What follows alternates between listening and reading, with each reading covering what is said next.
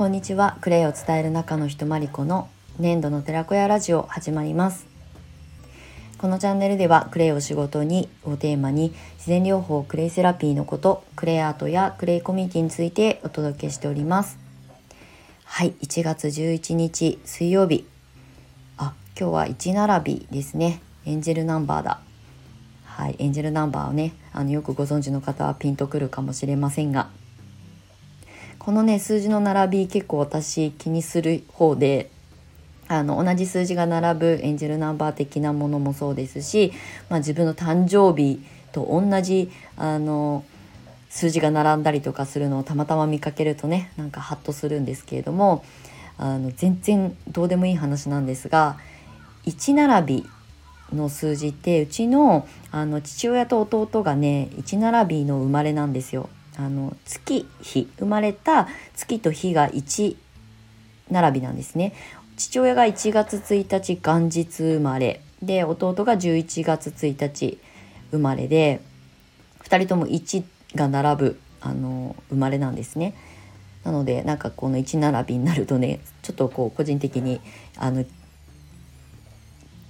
目に留まる数字なんですよね。はい、であと私と母親があの日にちが一緒なんです母親が1月16日生まれだからもうすぐ誕生日なんですけどで私が3月16日なので、まあ、月はね違うんですけどもちろんねだけどあの日にちが一緒なんですよだから父親と弟がまあ1並びで一緒でで私と母親が16日っていう数字が一緒っていうのがね結構なんか覚えやすくていいなと思ってます。はい。まああの前段のお話はねあのたわいもないあの雑談でしかないんですけれども、はい、今日は1並びの日なので、まあ、スタートの数字ですよね1って。なのであのこの111とか1111とかって並ぶとなんか新しいことを始める時とかなんかこうまあよくねエンジェルナンバーっていうだけあって天使からあの届くメッセージだったりとかっていうのをねあの調べるとねいろいろ出てくるのであのもしご存知なくてご興味ある方は調べてググってみてください。はい、はい、今日はねちょっとあの昨日はね風が吹き荒れてた笠間市内なんですけれども、えー、今日はね穏やかに風が止んでてあの気温もそんなに下がっていないのであの南向きの2階にある私の部屋はねカーテン閉めておかないとあ薄手のカーテンとかねあの、えーと、遮るものがないとめちゃくちゃもう直射日光が入りすぎちゃってあのパソコンとあのにらめっこしてても目がやられちゃうぐらいあの日差しがね入ってくるんですよ。あの建物の前に何も遮るものがなくて山しかないのでとにかく日がさんさんと入ってまあそのおかげでねあの日中はエアコンとかつけなくてもまあエアコンは普段使わないんですけど暖房器具もね止めてあの過ごしてても足元だけ冷えなければあの全然過ごせるのでまだ極寒のねあの時期には差し掛かってないと思うのでまあこの冬も寒い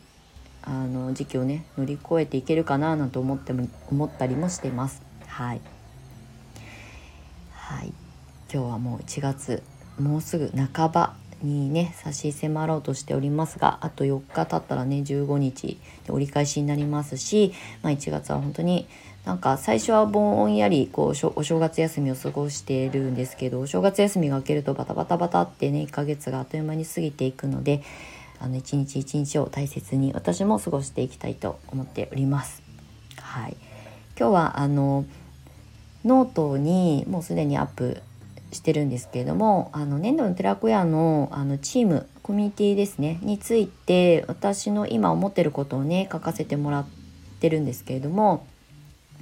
あの2021年に、うんえーと、粘土の寺子屋ということで、まあ、クレイを伝える、まあ、仲間というかね先生になってくださる方たちをサポートしたいっていう気持ちと、うん、私自身もコミュニティをあの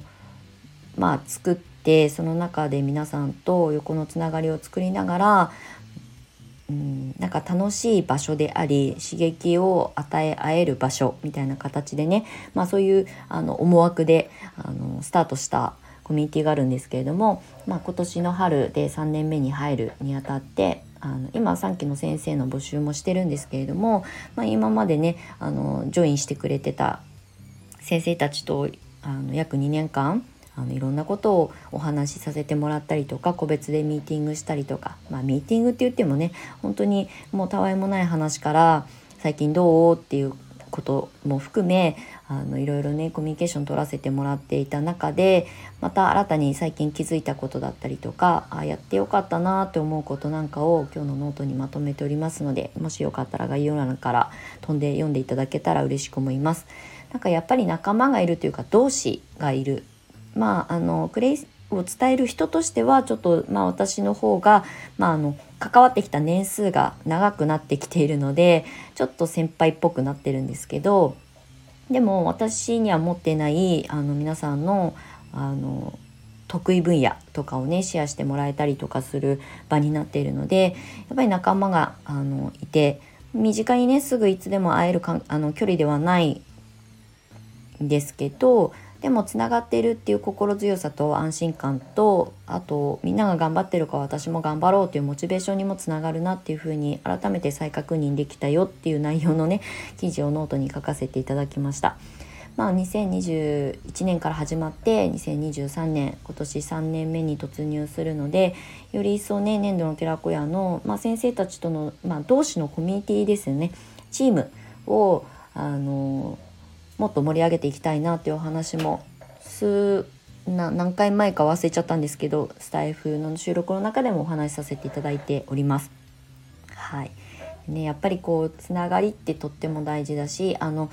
私はもともとあんまりこう団体行動が苦手なタイプだしあの一匹狼っていうわけじゃないんですけど一人で行動しちゃうタイプなのでなんかこう誰かとつるむとか誰かと何かを共有するとかまあ、特に自分がやってる仕事だったりとか自分の興味があるものがあんまりこう交わらないことが経験値の中に多くあってあのお友達であっても会社の先輩とか同僚とかであってもなんかこうどっか離れ小島であの自分の世界を持ってね突き進んじゃうタイプではあるんですけどでもクレイを伝えてあの仕事にしてきたこの10年間の間にあの基本教室のね先生業としては1対1のマンツーマンのレッスンしかやっていないので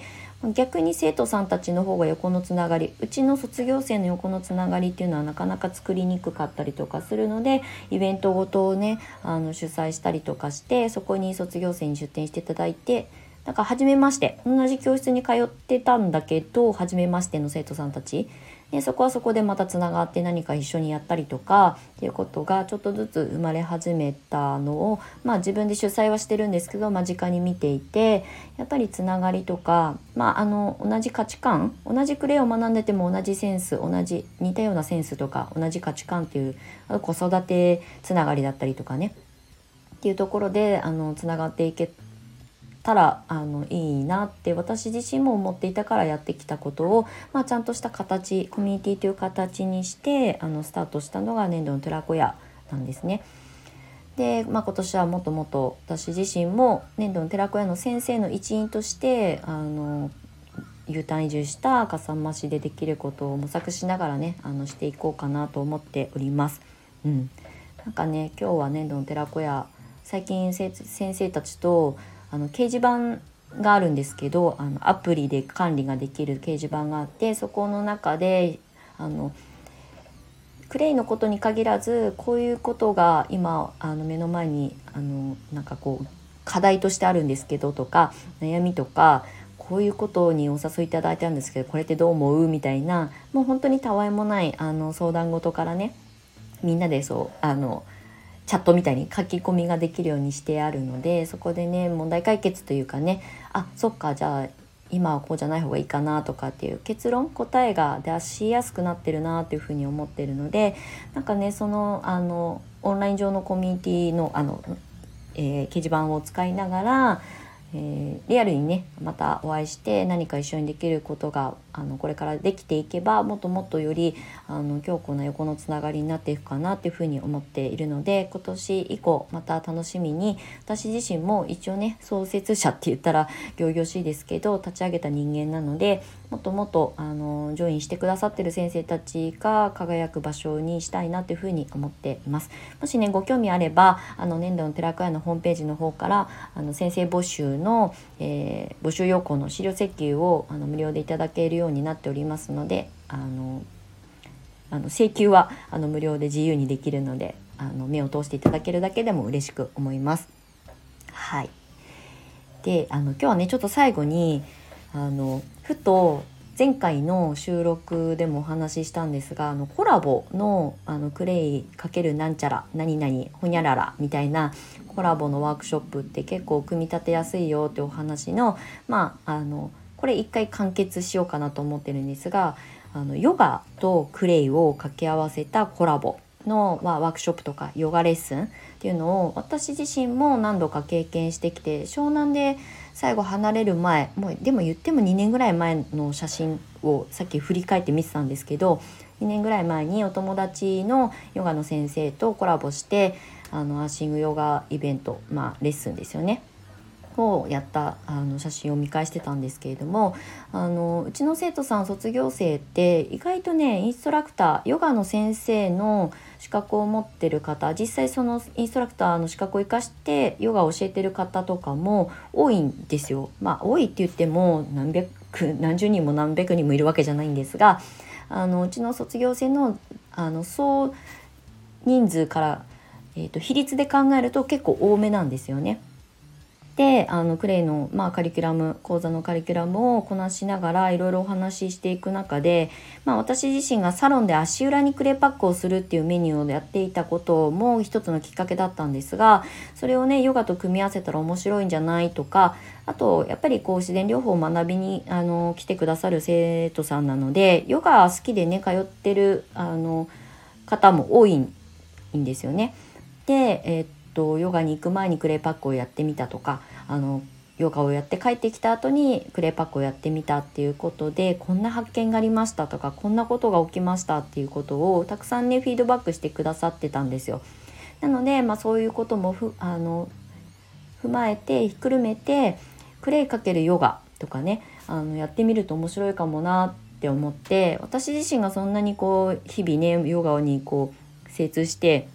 習ってるわけではないのでそんな私がやるのもどうなのと思ってはいたんですが、まあ、実際ね私も足裏のクレーパックを塗ってヨガにこうあのレッスンを受けたりとかすると普段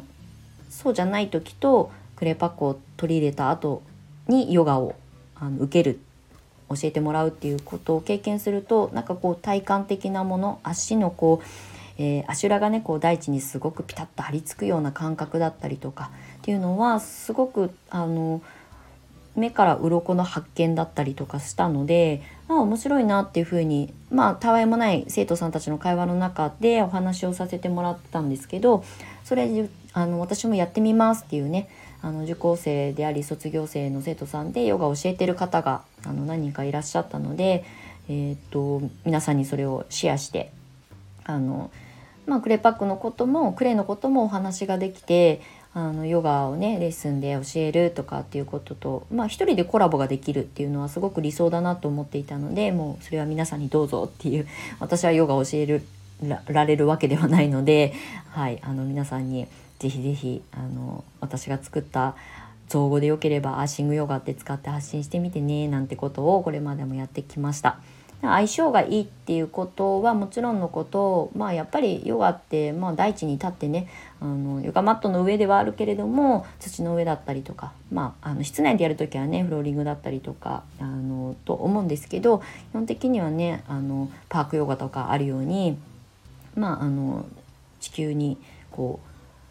自分の足で立ってやるというのは結構理想だと思うので、まあ、それがね室内であってもアーシング×ヨガっていうことを組み合わせていくのって、まあ、あのヨガの、ま、思想からしてもすごくフィットすると思ってますしやっぱり自然療法をクレイを伝えるってことはクレイの選び方だけじゃなくてこんなことに役立つよっていうこともアドバイスとしてするのでそれがねこう座学的なところにもあの役に立つかなと思うのでコラボはあの誰かとコラボするのもそうですけどヨガの先生インストラクターをやってる方にもクレイの知識を持っていただけるとまた幅が広がるんじゃないかなっていうふうに私も実際自分でコラボをやってみて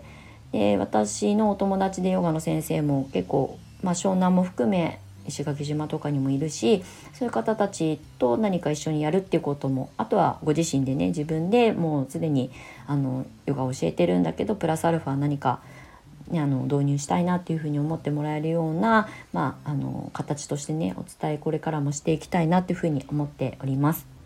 はい今日はちょっと余談が長くて、えー、粘土の寺子屋の話をして、えー、アッシングヨガあのクレイかけるヨガみたいな話で3本立てみたいになってしまいましたがはいあの開けずに聞いていただけたら嬉しく思います。はいということで今日も長い長い収録になりましたがあの1月もねもうすぐ折り返しになりますし本当にまあ冬寒い時期はねなかなか体も動かしにくくてあんまりこうポジティブにあの外にね気持ちが向かないと思うんですが、まあ、そういう時間はねゆっくりお家で過ごしてあのクレイのお風呂に入ったりとか是非あのクレイセラピストとしてはお伝えしていきたいと思っておりますので、まあ、ゆっくりこうエネルギーチャージして春に向けてあの今から心と体を整えていただけたらと思います。はいということで今日も最後までお付き合いいただきましてありがとうございました。年度の寺子屋まりこでした。また次回の収録でお会いしましょう。バイバイ。Thank you.